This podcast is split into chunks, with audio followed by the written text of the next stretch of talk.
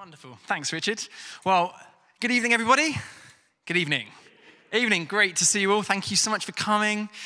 Um, really conscious that today is a day when we remember uh, those people who have died in conflicts and wars around the world.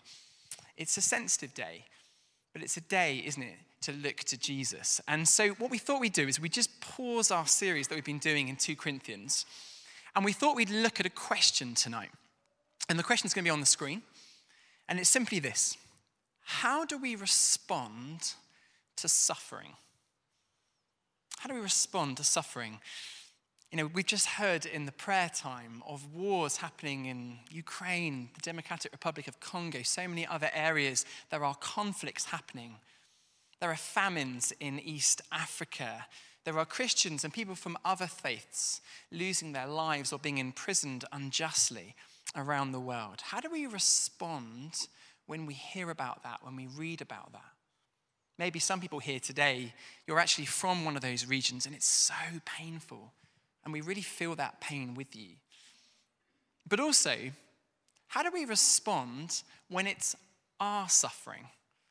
When we start to experience things in life that is just so painful. And I'm sure we can all relate to times when it's been really difficult. Maybe it's a, a work situation that's just making you really anxious. Or maybe it's uh, uh, your bank balance and you're like, oh, I'm in the red and the cost of living is going up. People keep on saying that and it just brings that anxiety. That's a kind of suffering as well. Or what about when family relationships are really difficult? Or maybe our health fails or the health of a loved one. How do we respond to suffering in our lives? And so, what I wanted to do was, was just share a passage that I really felt God put on my heart. And uh, just quickly, Jesus says, In this world, you will have trouble. Jesus hasn't returned yet, but this is a message of encouragement. Jesus says, Take heart, I have overcome the world. I have overcome the world. So it's good news tonight. Uh, so, what we're going to do is we're going to look at the story from the life of David. And we're in 1 Samuel chapter 30. And it'll be on the screen, but if you have a Bible, it'd be great to look at it. We're in page 301 of the kind of ready Bibles, um, but it's on the screen as well. And just to give a little bit of background to the story, what I was going to do is give you some background. We'll read the story together. There are some pictures before that slide, actually, guys. And, uh, and then what we're going to do is I'm just going to draw out three points. So, starts off with this guy. This is, I'm sure, exactly what he looked like. This is King Saul. So, God's people, the Israelites, this is about 2,000 or so years before Jesus came to earth. God's people were a bit like a petulant child who says, I want one, I want what that person's got. And they were demanding a king. And so God graciously gives them a king, King Saul. And that goes okay for a time. King Saul does a good job leading God's people, but then he starts to do what I think we all naturally do, which he starts to become disobedient and he goes off. And eventually God says, I'm going to pick a man who's after my own heart. And he picks David. And David is a boy, he's a shepherd boy, he doesn't look like much. He's out in the fields, but God picks David. And David starts doing some great things. He defeats Goliath. He's been anointed by the prophet Samuel. And uh, as he grows older, he sort of joins uh, the Israelite army and he becomes a bit of a leader. And he gathers about 600 men and they're traveling around and they're doing great things for God and for Israel. And Saul was kind of doing things over there with his son Jonathan, and David's doing some things over there, and, it's, it's all going quite well. But Jonathan and, and Saul look at what David's doing, and Saul gets really, really jealous. In fact, there's one time when Saul is like, I just want to get rid of David, and he throws a spear at David and he tries to kill him. And David's like, mm, I've got to get out of here. And so they flee. David flees with his 600 men and all their wives and their children and their servants and their cattle. And he does what he shouldn't do. He goes over to the enemy land, to Gath and that kind of region there. And as he goes there, it's a little bit like imagine if the UK, we went to war slightly randomly with Iceland, okay? And it's a little bit like me saying to my family, go on, let's go and live in Iceland. It's like, mm, it's probably not a good idea. It's not what God asked him to do, but he thinks it's a good idea. And I don't know about you, but I've done that a few times. Anyway, so that's how this story starts. David is in this area and he's living in a town called Ziklag, which he's been given by the king of Gath. And uh, Ziklag, uh, there, we, there it is. And uh, David's been away with his 600 men and he comes back to Ziklag. And that's where we pick up the story in 1 Samuel chapter 30. And it says this David and his men reached Ziklag on the third day. Now, the Amalekites had raided the Negev and Ziklag. They had attacked Ziklag and burned it, and had taken captive the women and everyone else in it, both young and old. They killed none of them, but carried them off as they went on their way. So when David and his men reached Ziklag, they found it destroyed by fire, and their wives and sons and daughters taken captive. So David and his men wept aloud until they had no strength left to weep. David's two wives had been captured Ahinoam of Jezreel and Abigail, the, widow, the widow of Nabal of Carmel. David was greatly distressed because the men were talking of stoning him. Each one was bitter in spirit because of his sons and daughters. But David found strength in the Lord his God. Then David said to Abiathar, the priest, the son of Ahimelech, Bring me the ephod. Abiathar brought it to him, and David inquired of the Lord, Shall I pursue this raiding party? Will I overtake them? Pursue them he answered, You will certainly overtake them and succeed in the rescue. Let's pray. Lord, thank you for this amazing story. Father, thank you for the example of David and that he's just so human and we can learn from him. And Father, would you speak through me clearly? May there be your words. And Holy Spirit, we just invite you and we ask that you would be ministering in Jesus' name. Amen. Well, it's a pretty dramatic story. David and his mighty men, they arrive back in Ziklag, and you sort of picture the scene. They arrive back, and it would have been a smoking ruin, blackened, burned. Can you just imagine what that must have felt like? It's just horrendous, isn't it? No families, no servants, no cattle. It simply says they found it destroyed by fire and their wives and sons and daughters taken captive. And it's hard to comprehend what that must have been like. You know, the shock of that moment. No one's had a bad day as much as David had in that moment. And uh, we, David is described here as being greatly distressed. Now, turn about you, it's a little bit like saying, David was miffed. David was not miffed. This was horrendous. What a moment. In fact, in the Hebrew, the original Hebrew, there's this kind of word they, they use to describe greatly distressed, which is yatzar, which means to squeeze or to bind. I don't know if you've ever felt like that before. There's something really terrible, and you're just like so consumed by this situation. It's like you're in a vice and you just freeze. Such anxiety. But it gets worse. The men start to get really angry, perhaps understandably. They shouldn't be there. And the mighty men who've been with David out in battle, or out certainly looking for battle, they didn't actually go into battle in the end, but they come back with David and they look at this situation, they look at lack of their wives, and they start to get really angry. They should be back with the Israelites. No wonder they are so angry at this situation. They should not be there. David has led them into this terrible situation. And at this point, David kind of has a choice, right?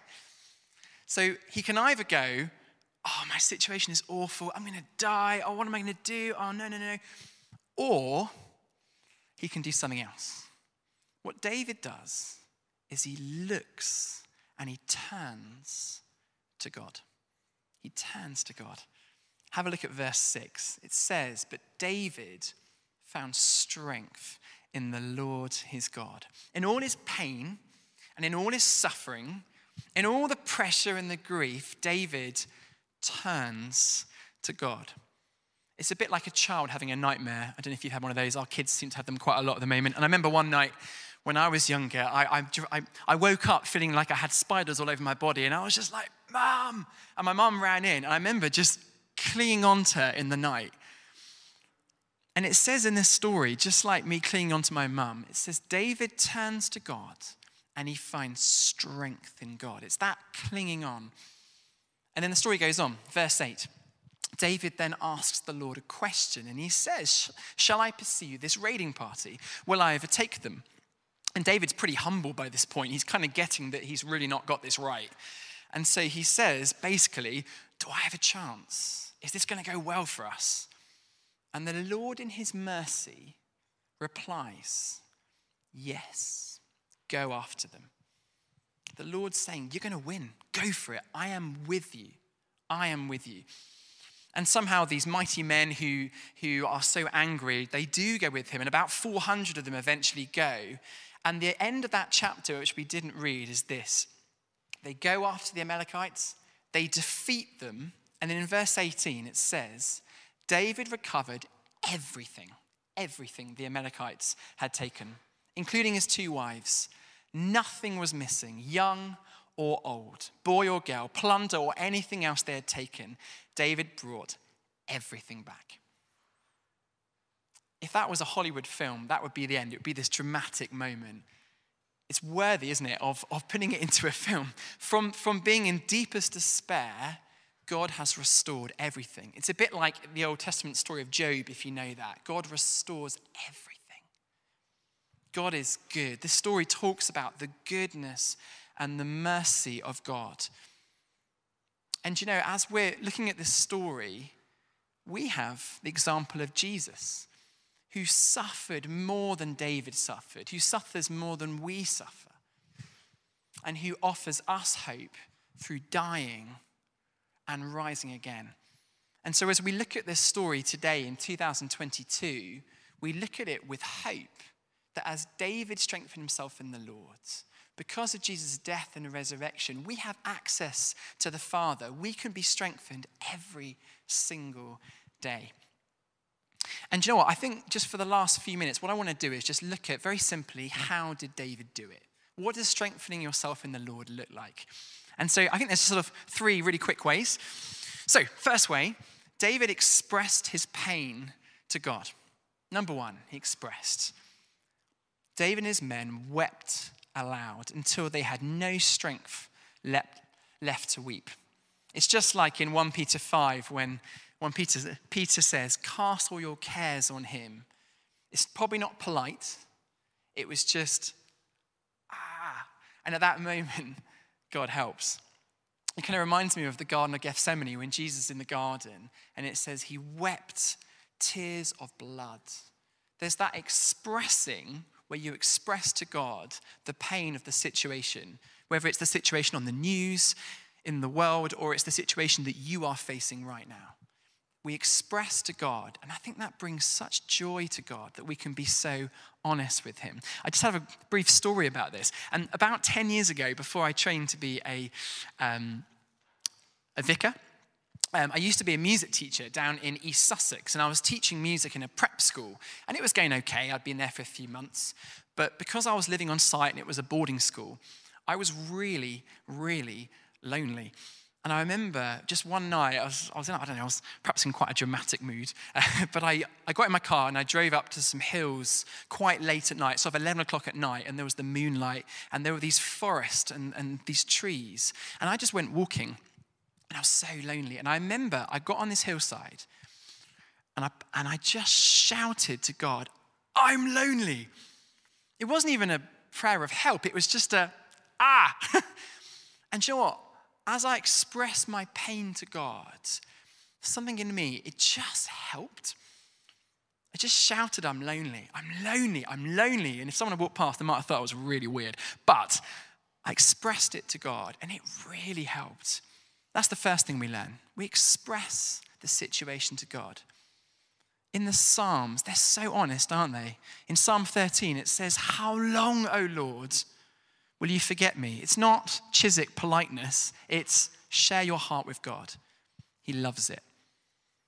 But the second thing David does is verse 7. He asks, he asks. Having wept, it says, David inquired of the Lord, Shall I pursue this raiding party? Will I overtake them? David asked God for help. And you know what? That's a key part of the Lord's Prayer. We often say the Lord's Prayer, and we say, you know, Our Father in heaven, hallowed be your name. Thy kingdom come, thy will be done. And then we say this bit Give us this day our daily bread. I don't know about you, I'm rubbish at praying, God help, God help. It's a really important thing that we do that. Um, I found, I was on Facebook yesterday and I just saw a really interesting example of this. Um, there's the actor, is anyone here a, friend, a fan of Friends? Anyone, anyone watch Friends on, on TV? It's, it's a bit old now, isn't it? Most of you aren't. But anyway, Matthew Perry put out this thing in his autobiography. Famously, Matthew Perry um, has struggled with alcohol and drugs, and he wrote his biography. And he said this He said, There was a time when I was struggling so much that eventually I cried out to God for help. Doesn't claim to be a Christian. He, he, he writes, I cried out, and he says, I felt this peace. And then Matthew Perry writes this I had been in the presence of God, I was certain of it. And this time I had prayed for the right thing help. Matthew Perry gets it, I think we can get it. Jesus invites us to ask for help. And I think so often there's this thing in us, isn't there? This instinctive thing that we can solve situations. I think God loves it when we ask for help, when we say, I can't do it on my own. Will you help me? just really practically, this could be as simple as I remember as a family, if we ever see a police car go past or an ambulance, we try and stop and we pray, Lord, would you help them? Or it may be when we read the news, rather than just reading the news and being depressed by the situation, it's stopping and praying. It could be that when we're struggling, we pause and just say a short prayer. In our staff meetings recently, we've tried to stop at the start and pray. Sometimes we'll be in a staff meeting and then Nicola will say, Let's just stop. Let's pray. Let's ask. There's something really obedient about asking. So, we express, we ask, and then finally, last thing, we're renewed. We're renewed. David expressed, he asked, and then he was renewed, which means changed. That's kind of what it is. And actually, David's situation changed, and he changed. As we come to God, we're called to come just as we are, with all our mess, but we don't leave God changed. Sorry, we don't leave God as we are. We leave God changed. Suffering will change us, and it will either make us bitter or it will prompt us to seek God, and by His Spirit, we are changed. So I just thought a couple of really practical ways to be changed. Just one example is scripture. It's so obvious, isn't it? We talk about this all the time in the Bible, but it's, it's, it's true. Romans 12, be transformed by the renewing of your mind. If you're anxious about money, read Ephesians 1, which talks about how we have all riches in Christ. If you're struggling, go back to the word. It can renew your mind and change you. That's one way.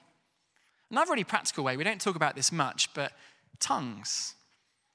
The gift of tongues is something we can ask for. Not everyone has tongues. I, I recognize that and I appreciate this isn't everyone's experience. But you can ask God for the heavenly language, and it's the only gift that is used to edify ourselves. We can use it to build ourselves up. And if you're sitting here say thinking, I'm not really sure what that is, don't worry. Come and have a chat with us. We'd love to chat to you about that. It's one I try and use in the mornings. That can really change us and grow us and build our spirit. But the final one, I think this is probably one of, one of the most powerful ones, is actually thankfulness. In Psalm 100, it says, Enter his gates with thanksgiving and his courts with praise. I, I, tested this one out yesterday. I thought I should be honest. If I'm doing this talk, I should try it. And I was feeling a bit grumpy yesterday. And so I sat on our bed upstairs when the kids were downstairs playing. I was just really tired. And I started to list things I was thankful for. And you know, as I did it, I felt my spirit change and grow. If you're struggling, if you're suffering, thank God for the small things. It can grow us, it can change us. So, those are just three ways. So, David strengthened himself in the Lord. And we are invited to do the same. You tonight are invited to do the same, to be strengthened and to experience God's peace, whatever the situation. And as we do that, we grow in our intimacy with Him and we worship Him with all our hearts.